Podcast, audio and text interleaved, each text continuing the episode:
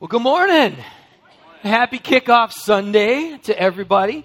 Uh, for the last, well, we're going into year nine as a church, and each year we've, we've paused to celebrate and to kick off the start of a new ministry season with a big party. So we're, we're hoping that you can join us after this service for, for that party. Uh, it is not an exaggeration to say that I could spend the next 35 minutes talking about how excited I am for uh, what God has in store for us in this next season ahead.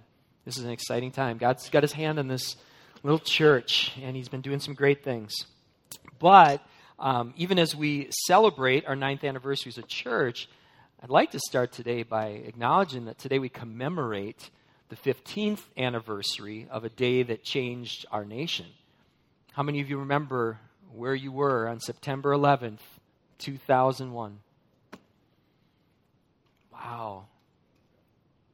I worked at a large church, and uh, when the news started coming in that something had happened to one of the World Trade Center towers, we went down to our youth room because our youth room we had this huge screen, and so we we put the news through this huge screen. Joyce was there, yeah, and uh, we watched the uh, events unfold. And as we watched the events of September 11th unfold, we recognized that our country was under attack. It was, it was a profound day. And in the years that followed, we were introduced to names like the Taliban and Al Qaeda, ISIS, Boko Haram. And we have seen footage since then of beheadings. We've seen footage of bombings. We've seen footage of executions. And as more and more violence extends to more and more of the globe, we are forced to wrestle with questions now in this country that we could have just not wrestled with before. In fact, there are conversations now that we need to be in that used to be the kind of things that people only talked about in comparative religion classes, in our country at least. Questions like what do Muslims actually believe about war and violence? You know, are terrorist groups following the teachings of Islam, as some say, or has Islam been hijacked by extremists, as others say? And then what does a God honoring response look like? If you're trying to be a person who's trying to respond in a God honoring way to the craziness in this world, what does that even mean? What is our response when our lives are threatened? Is it to turn the other cheek?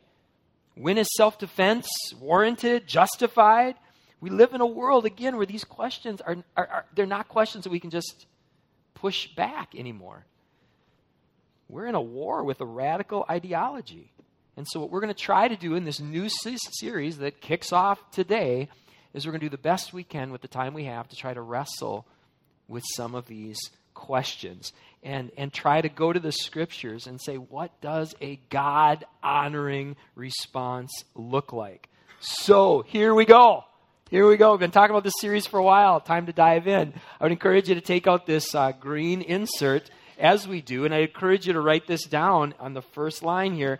How do Christians engage in a holy war? The word holy means set apart. Set apart. What if, if for those of us who are followers of Jesus Christ, what does it mean to engage in a holy war? How do we do this if we want to be people whose lives, our entire lives, come under the rule and authority of God? What does that look like? Over the next six weeks, we're going to do the best we can with the time we have uh, to present a bunch of things. We're, we're going to see that Christianity and Islam, they share some similarities, but they are also very different worldviews. We're going to compare portions of the Quran and the Bible. We're going to discuss some of the contrast between Jesus and Muhammad and, and more. And our jumping off point for this is going to be the book of Joshua in the scriptures, in the Old Testament. If you've never read the book of Joshua, it raises a lot of tough questions, doesn't it? A lot of tough questions. In our culture, these are extremely uncomfortable questions that the book of Joshua raises. In fact, there are going to probably be texts that we come across. One of them I'm going to put on the screens at the end of the service today, where your neighbors, your friends may look at that text and go, That is exactly why I would never be a Christian. Because there's no way that I could believe and put my trust in a God who says things like that. We're going to see some of that in this book of Joshua. And we're going to go there because this is a church where we don't duck the tough stuff. We haven't ducked the tough stuff for nine years, and we're not going to start now. In fact, we're going to encourage you to study it. We're going to encourage you to press into it. In your, bu- in your notes here on the back page, I, we put a couple recommended resources. This list could be pages long, but here's just some starting points, a couple resources that we encourage you to look at that can help you when it comes to studying the scripture, and also a couple other resources one by a person who converted, a devout Muslim who converted to Christianity, and another, a missionary who regularly, inter- uh, well, for the last 50 years, has been having conversations with, um, with Muslims. So there's a couple resources we'd encourage you to look at. All right, well, with that, here we go. Let's open up our Bibles, if you got one, to Joshua chapter 1, verse 1. And I want to let you know, too, in addition to mugs and all kinds of stuff, uh, we also have Bibles. And if you don't have a Bible at home, we'd love to give you one free. We keep stacks of them each and every week at the, the tables on the entrances. We'd encourage you just to take one, please, as a gift to you. All right, Joshua. Now, I recognize that there's, there, there's probably some folks here who aren't familiar with the Bible, familiar with the book of Joshua, so let me give you just a tiny bit of context here before we dive into Joshua 1 1. Um, the, uh, the book of Joshua is found in the Old Testament section of our scriptures. And uh, let me just say a little bit about, again, this, this, uh, this book and, and kind of the context around it. You may have heard that Christianity, Judaism, and Islam can all trace their origins back to a man named Abraham, and that's true descendants of Abraham's grandson Jacob were slaves in Egypt for 400 years. 400 years, and that predates this section of the Bible that we're going to be looking at, section called Joshua. As the book of Joshua begins, God had then delivered his people out of slavery in Egypt, but they hadn't yet gone into the promised land. Moses was the leader that God used to get them out of Egypt, and he led the children of Israel to the very edge of their greatly anticipated destination. And as they got right there at the edge, Moses selected 12 emerging leaders. And he said, I want you to go and spy on this land. Before we go in, I want you to go and spy. And one of these emerging leaders was a young man named Hoshea. And in the book of the Bible that we're going to call Numbers, we find that Moses gave him a new name gave him a new name. Here, I'll show you this. This is the book of Numbers. You can just stay in Joshua if you open your Bibles already. I just want to show you where his name came from. From each tribe of their fathers, this is, a, this is describing finding these emerging leaders that they're going to send out as spies. From each tribe of their fathers, you shall find a man, everyone a chief among them. And from the tribe of Ephraim, Hoshea, son of Nun, is who they picked. And Moses called Hoshea, son of Nun, Joshua. Now, this is for a little bit later. I want to just point out what their names meant. Um, originally, Joshua's name meant salvation, or he saves when he had that other name. But Moses called him Joshua, which means Yahweh saves. All right, so there's 12 of these people. 12 of these people, they are sent out, and 10 of the 12 came back terrified. They went out to spy, and 10 of the 12 came back, and they were just terrified because they said these people are huge.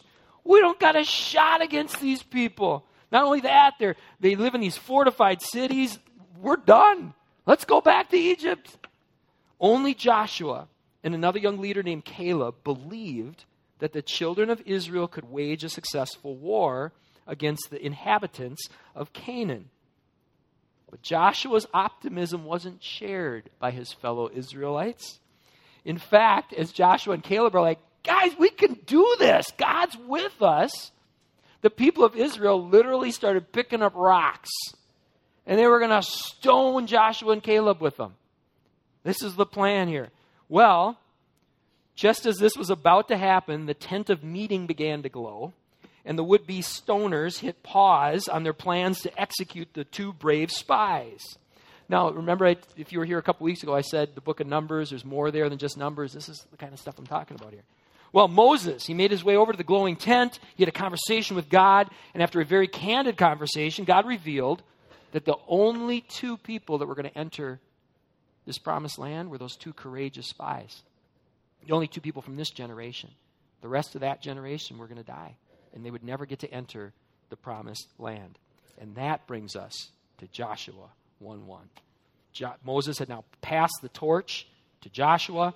Joshua is about to lead the next generation across the Jordan River into the promised land. Here we go. Joshua 1 1. We're going to uh, go through verse 7. After the death of Moses, the servant of the Lord, remember that description of Moses, the servant of the Lord. The Lord said to Joshua, the son of Nun, Moses' assistant, Moses, my servant, is dead. I also noticed this that God used the, the name Joshua instead of his given name. That's interesting. Moses, my servant, is dead. Now therefore arise, go over this Jordan, you and all this people, into the land that I am giving to them, to the people of Israel. Every place that the sole of your foot will tread upon, I have given to you, just as I promised to Moses. From the wilderness and this Lebanon, as far as the great river, the river Euphrates, all of the land of the Hittites, to the great sea, toward the going down of the sun, shall be your territory. No man shall be able to stand against you all the days of your life. Just as I was with Moses, so I will be with you. I will not leave you or forsake you. Be strong and courageous, for you shall cause this people to inherit the land that I swore to their fathers to give to them. Only be strong and very courageous, being careful to do according to all the law that Moses, my servant, commanded you. Do not turn from it to the right hand or to the left, that you shall have good success wherever you go. Now, when Joshua heard those, words, be strong and courageous, remember, this is a generation later. He may have remembered what happened when the people weren't strong and courageous. And I think it's important just to note here that every generation will have their own opportunities to be strong and courageous. And isn't that the case with us right now? We have an opportunity to be strong and to be courageous. But the challenge is what does that look like? What does strong and courageous look like? Because you can talk to a lot of people and they'll make a lot of cases as far as what strong and courageous looks like in our generation. There are those who say, hey, it takes strength and courage to join the military. And it does. To join the Army, the Air Force, the Marines. I've said before, Christianity is a reality based faith. And the reality is, there are some people who will not listen. Even Jesus couldn't convince everyone around. And there are those who make the case to say, hey, it takes strength and courage to fight those who won't be stopped any other way. Is that what Christians are called to do? There are others who point out it takes strength and faith and courage to be a missionary, to go to people who are committing these atrocities in Jesus' name, armed only with the, the sword of the Spirit, the Word of God. You know, it takes a lot of strength and courage to go and to turn the other cheek, to be willing to lay down your life in that way without fighting back. So, is that what Christians are called to do? There are many people right now who are pointing out to say, hey, it takes strength and courage to open our doors, to open our borders. It takes strength and courage to let people in who are fleeing these atrocities and to say, yeah, bad things could happen, but open up. Let them hear. Let them come. There, there, are all of these different things that are being floated out there as far as ideas are advocated for. Is one right? Does it depend? You know, there's all of these things. With such a wide range of options out there, where do we turn for wisdom? Where do we turn for wisdom as to what strong and courageous looks like in our generation? Well, very next passage, if we just keep reading, we see that Joshua is given wisdom into that, insight into that. Let's pick up where we left off, starting with verse 8. Here's what God says The book of the law shall not depart from your mouth, but you shall meditate on it day and night, so that you may be careful to do all that is written in it. For then you will make your way prosperous, and then you will have good success. Have I not commanded you?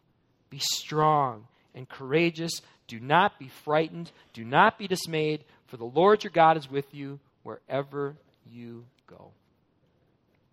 One of the things that drew me to this denomination that we're a part of is their commitment to doing this, to going to the Word, to go into the book, to go into the Scriptures. In fact, um, before the covenant was the covenant, people used to call them the people of the book. They used to call them readers because they were so committed to knowing and learning and living out the Scriptures. Now, one of the things that was interesting is I've been doing the best I can with the time I've got to read up on, on Islam is, uh, is, is this. One of, the mission, one of the missionary, the missionary in the book that I recommend there, he, he said this. He goes, An acquaintance of mine has occasionally gone into Taliban areas of Afghanistan and Pakistan to talk about peacemaking. Does that take strength and courage?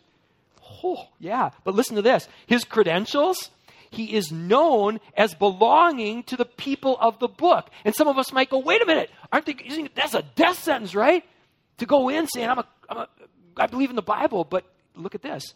The Quran calls for respect for the people of the book. Now, if you're going to become a person of the book, let me show you something that you're going to discover, and there's a place to write this in your notes. If you've been in the book, you know this already. The people of the book, we are confronted with unconventional battle plans. Isn't that true? If you want to engage in a holy war, you will often be given an unconventional battle plan. Oh, the Battle of Jericho is a great example of this. It's the very first Bible battle in the book of Joshua, and it is a great example of an unconventional battle plan. In fact, the Battle of Jericho, it is flannel graph fodder. I don't have my flannel graph today. It's packed up for quite a while. But uh, here's what happened. Following the example of his mentor Moses, Joshua now, he's on the border of the promised land, so he sends spies in. He sends spies in. And the spies come to a fortified city named Jericho. A prostitute named Rahab hid the spies from the king of Jericho. And when the coast was clear, before the spies left, Rahab said this to the spies. This is found in Joshua chapter 2, starting with verse 9. She says to the spies, and listen to what she says. She says, I know the Lord has given you the land, and that the fear of you has fallen upon us and that all the inhabitants of the land they melt away before you. For we have heard how the Lord dried up the water of the Red Sea before you when you came out of Egypt, and what you did to the two kings of the Amorites who were beyond the Jordan. As soon as we heard it, our hearts melted. Do you see a contrast here between be strong and courageous? Our hearts melted. And there was no spirit left in any man because of you. For the Lord your God, He is God in the heavens above and on the earth beneath. Now then, please swear to me by the Lord that as I have dealt kindly with you, you also will deal kindly with my father's house, that you will save. What did Joshua's name mean? Remember? Yahweh saves. My father and mother, my brothers and sisters, and all who belong to them and deliver our lives from death. And so we begin to see here this is an unconventional war, and there's all kinds of reasons for it. But one of them is the spies enter the land, and the spies discover God's already there. God is already there before they even set foot in it. God is already at work. And even as God is saying to Joshua, be strong and courageous, he's instilled fear in the hearts of these other people. And one of the things that we're going to see as this series unfolds, God goes before us. And one of the important aspects of this unconventional war is to try to look for that and recognize that. And one of the consistent things I've been seeing as I've been reading is God is appearing to many Muslims in dreams. It's just, it's, it's shocking. We're also going to see, too, as, as it unfolds, if you don't, haven't already seen this, there, God has embedded right within the Quran itself things that testify to our scripture, things that testify to our Messiah. God has gone before us. Well, in the case of Jericho, when it comes to this idea of an unconventional battle plan, the physical battle plan was as unconventional as they come. God instructed the Israelites to bring down the walls by marching around them. And when the walls came tumbling down, the people of the book kept their promise to Rahab and kept their promise to her family. This is found in Joshua chapter 6, verse 25. But Rahab, the prostitute, and her father's household, and all who belonged to her, Joshua saved alive. And as she lived in Is- or she has lived in Israel to this day, because she hid the messengers whom Joshua sent to spy out Jericho. Well, Joshua proved true to that name that God that Moses had given him. And the book says that Joshua saved Rahab and her family. And I want to show you something here that I've pointed out before about Joshua's name and the connection to Jesus' name. All right, so the Old Testament originally came to us in what language? Hebrew. And so Joshua is the English translation, roughly. This is an oversimplification, but Joshua is roughly the, the English translation of Yeshua, which means Yahweh saves. Now, this is fantastic, interesting to me. The, um, the scriptures that we have, the English translations that we have of the Bible, the Old Testament portion, is actually when they try to say the original manuscripts, what they try to pull from primarily are a Hebrew translation, but also a Greek translation called the Septuagint. Tracking with me here? So there's these two man, these two um, documents that they, they try to pull from as they try to translate this into English. And in the Septuagint, which is the Greek translation of the Old Testament, look at the name for Joshua. Does it look a little bit like a name that we're familiar with? It, it, it should, because that's that Greek word right there. Look in the New Testament, if you go over to the Jesus column here, that's the name, the same name, the same word is used for Joshua in the Old Testament that's used for Jesus in the New Testament.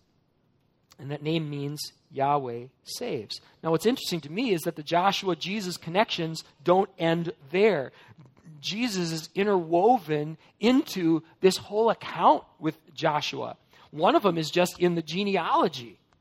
Take a look at this. This comes from the book of Matthew. It's the first book in our New Testament, and this comes in the family tree of Jesus the book of the genealogy, it says, of Jesus Christ, the son of David, the son of Abraham, dot, dot, dot. It lists all of these different um, people on Jesus' family tree, and you eventually come to Rahab. Rahab. Rahab is in Jesus' family tree. Jesus, who has the same Hebrew name as Joshua, had an ancestor who was saved by Joshua, whose name also means Yahweh saves. But that's not where my head starts to hurt. Here's where my head starts to hurt.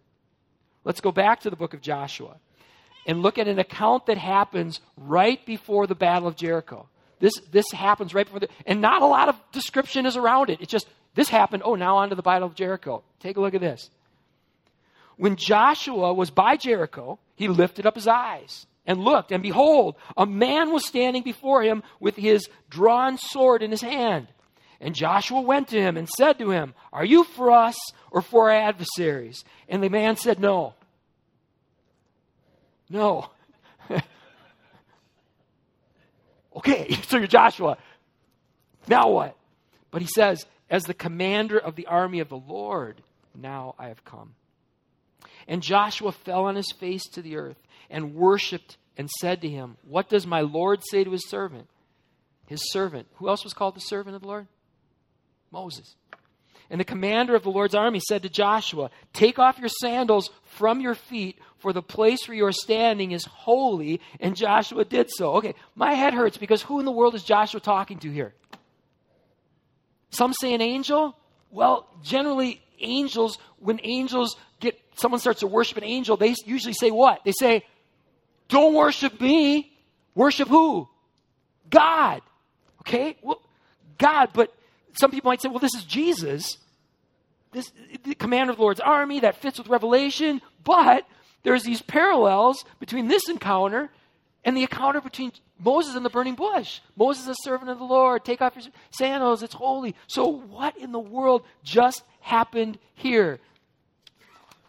My answer I don't know. I don't know. I'd encourage you to write this down, though. Here's what I do know the people of the book are confronted with an unconventional God. Can I get an amen? Amen. Oh, and as we open this series, I, I can't think of a more important thing to say than this humility matters in this war.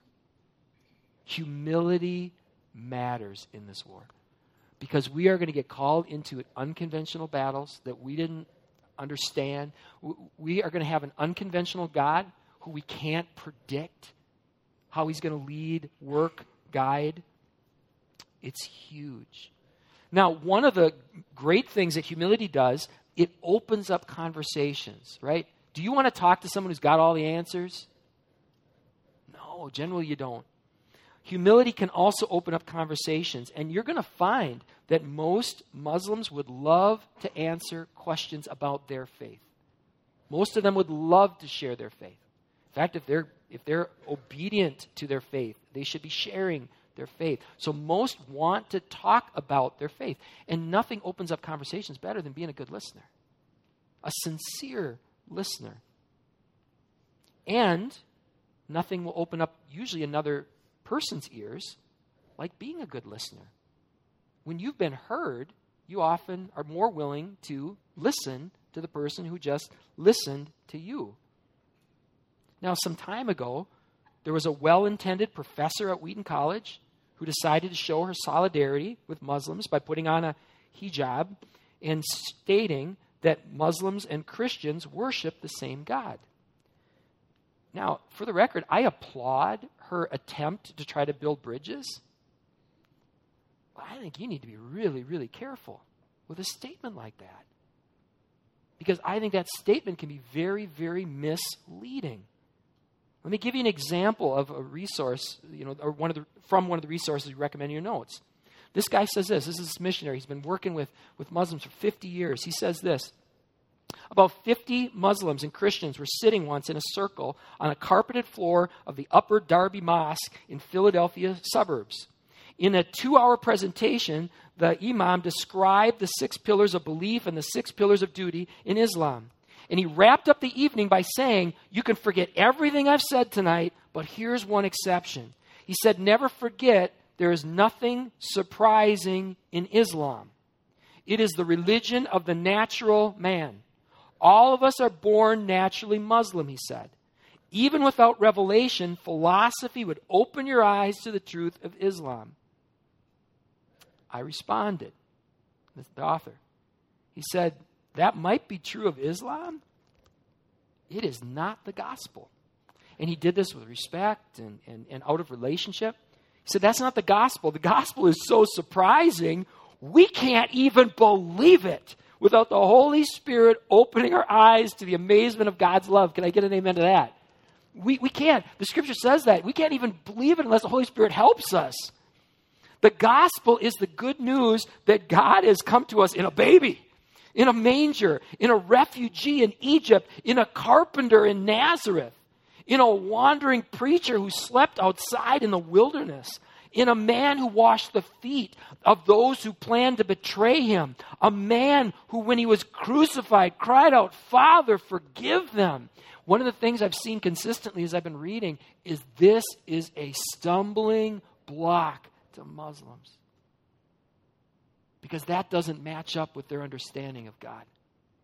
Because what kind of God would allow his Messiah to go through this? What kind of God would allow a good man to go through this? It is a stumbling block. In Islam, they believe that God, in his mercy, sends his will down. But for God to suffer himself in this way on our behalf, that's very different than what they teach and believe. So, and here you see it as this event played out. The, the Imam responded, it is impossible for God to love that much. And here the missionary attempts a conversation. He says, Do not put God in a box and say that he can't love as Jesus loved, I urged. Let God what? Let God surprise you. How many of you have been walking with God for more than 10 years and say that he continues to surprise you? Look at that. God surprises us. And again, while it's important to find common ground, it is so important to find common ground. Christians serve an uncommon God. An uncommon God. Here's a quote that I came across during my prep this week by Tim Keller. No surprise where that quote came from, right? He says this What the Muslim denounces as blasphemy, the Christian holds precious. God has wounds. God has wounds. Our God isn't like other gods. Here's another example Christians and Muslims both believe that God is one. We've got common ground there, right? God is one. That's foundational to both of our faiths. However, we believe that our one God exists in three persons, and this matters. That Christian missionary was accused by a different Muslim of teaching that there are three gods, and here's how he responded. He said, Trinity is not about three gods. Actually, Trinity means that you and I should love each other. Let me explain. God is one, and God is love. That means that God is united in loving communion. Through the ministry of Jesus the Messiah, God has reached out to us sinners to reveal his love among us. In the resurrection power of the risen Messiah, God has sent the Holy Spirit to live among us and in us so as to empower us to love one another as God loves. God does not sit with folded hands, just keeping his love to himself. No. In Jesus, God comes down to save and empower us to love as God loves. That is what Trinity means. This name for God is our inadequate way of putting Him into language, the reality that God is love. Do you see how if we start to say it's all the same, yeah, we serve one God, that's true, but then we leave out this amazing dimension of God. And this, this piece of God that is foundational to our, our, our, our understanding of community and even why we were created. As we attempt to build bridges with Muslims, who are open to listen, and this is so important, there will be people who aren't open to listen. There will be some. There'll be a lot of them, just as there are all over the place. But for those who are open to respectful dialogue, it's important that we represent our faith well in those conversations. Not only by showing solidarity and respect, but also by sharing the good news of our unconventional God. And here's our good news. Please write this in your notes. Our unconventional Savior has secured an unconventional victory for those who trust and follow Him. Our God isn't like other gods, which brings us in full circle to that humility piece. This is why I believe humility is so important. Last thing I'd encourage you to write down here today is this the people of the book, we march into battle with what? Humility. You've got, even as you're strong and courageous, you got to have that. But go forward with humility. Humility is a force multiplier. Not only does it open possible doors to dialogue, it won't always, but sometimes it will with people who are seeking truth. It will open up doors of dialogue, but it does more than that. It opens us up to the leading of an unconventional God. When I listen to people who opinionate, they tend to gravitate, towards one of two battle plans. Can we quickly put up uh, Micah 6 8? This is a passage we come back to a lot because it summarizes our, our, our faith. It says this, and, and what our response is to our faith He has shown you, O mortal, what is good. And what does the Lord require of you? To act justly, to love mercy, and to walk humbly with our God. Now, here's one of the things that I've seen there are Christians who they really lock on to that justice piece, right? Are we called to do justice? Yes. And there are some Christians that kind of forget about the rest of it and they lock on to the justice piece. That's one of the reasons why, why, why some Christians tend to sound so militaristic. Because they're like, come on, there are people who are being murdered. There are people who are being tortured. There are people who are being raped we have a responsibility. We can prevent that through, the, through force. And you see why some people lock onto that? Because like, we got to do justice here. We can, we can make a difference. There are other Christians who gravitate towards the mercy battle plan. The mercy battle plan. And, and, they point out things like this. I haven't had a chance to fact check this, but I've seen in a number of resources where it said for the first 300 years, Christians weren't signing up for military service. Because the Bible has a lot of strong things to say about not engaging in violence. And so there's Christians who they lock onto that piece and they go, This is important. But what does the scripture say? It says, do justice and love mercy. And then what does it say? Walk humbly. Walk humbly. Because that keeps us open to an unconventional God. And as we study the scriptures, and as we seek God's wisdom, and as we listen to others who are doing the same, we begin to realize, oh, we are in desperate need of the Holy Spirit to guide us, aren't we? And I've talked to enough of you before this service or before this series started, and one of the themes I've heard is I feel so inadequate. I've got friends, neighbors, coworkers who are Muslim. I don't even know where to start. They present to you, that's the best starting spot. That's the best starting spot. Because generally, those who have it all figured out are doing a lot of damage, aren't they? Those who in their mind said, This is it. Here's your, this is, this is how you, this is exactly what every Muslim thinks. Here's the right response. It's a lot more complicated than that. The world needs more people who don't think they have all the answers, and more people who are committed to walking humbly and saying, God, would you lead me in this situation, in this moment, day by day? Living out the both and of doing justice, love, and mercy that requires a lot of walking humbly. All right, well, that's all we got time for today. But speaking of humility, here's an example of the kind of scripture that's waiting for us next week. Take a look at this Joshua chapter 11, verse 20. And there's multiple passages like this in the scripture.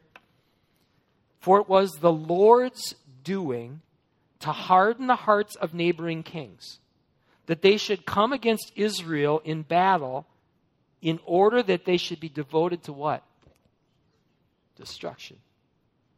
And should receive no mercy but be destroyed, just as the Lord commanded Moses. What do you do with a passage like that? It's one of many in which the people of God are instructed to kill civilians in that instance, including women and children. How do you reconcile those acts of war with the Prince of Peace? And how is that any different than the atrocities that we can be quick to accuse others of? That's what we pick up next week. yep, that's how we pick up next week. Uh, but before we leave, we'll uh, close in prayer, and then uh, then stick around. I'll say amen, and then we have some blessing of the food to do here too before we do. So let me just pray, and then we'll talk about the food. Father, um, I, what do we do with a passage like that other than to humbly come to you and say, "This is your inspired word." and you are God and we're not.